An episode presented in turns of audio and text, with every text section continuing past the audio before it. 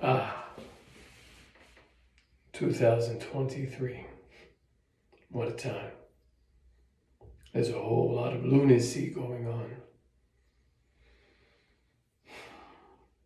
It's quite sad, actually. Hmm. Just a little bit of normalcy in your day. The fountain of youth is found in Tom Brady's toilet bowl. Happy October 13th.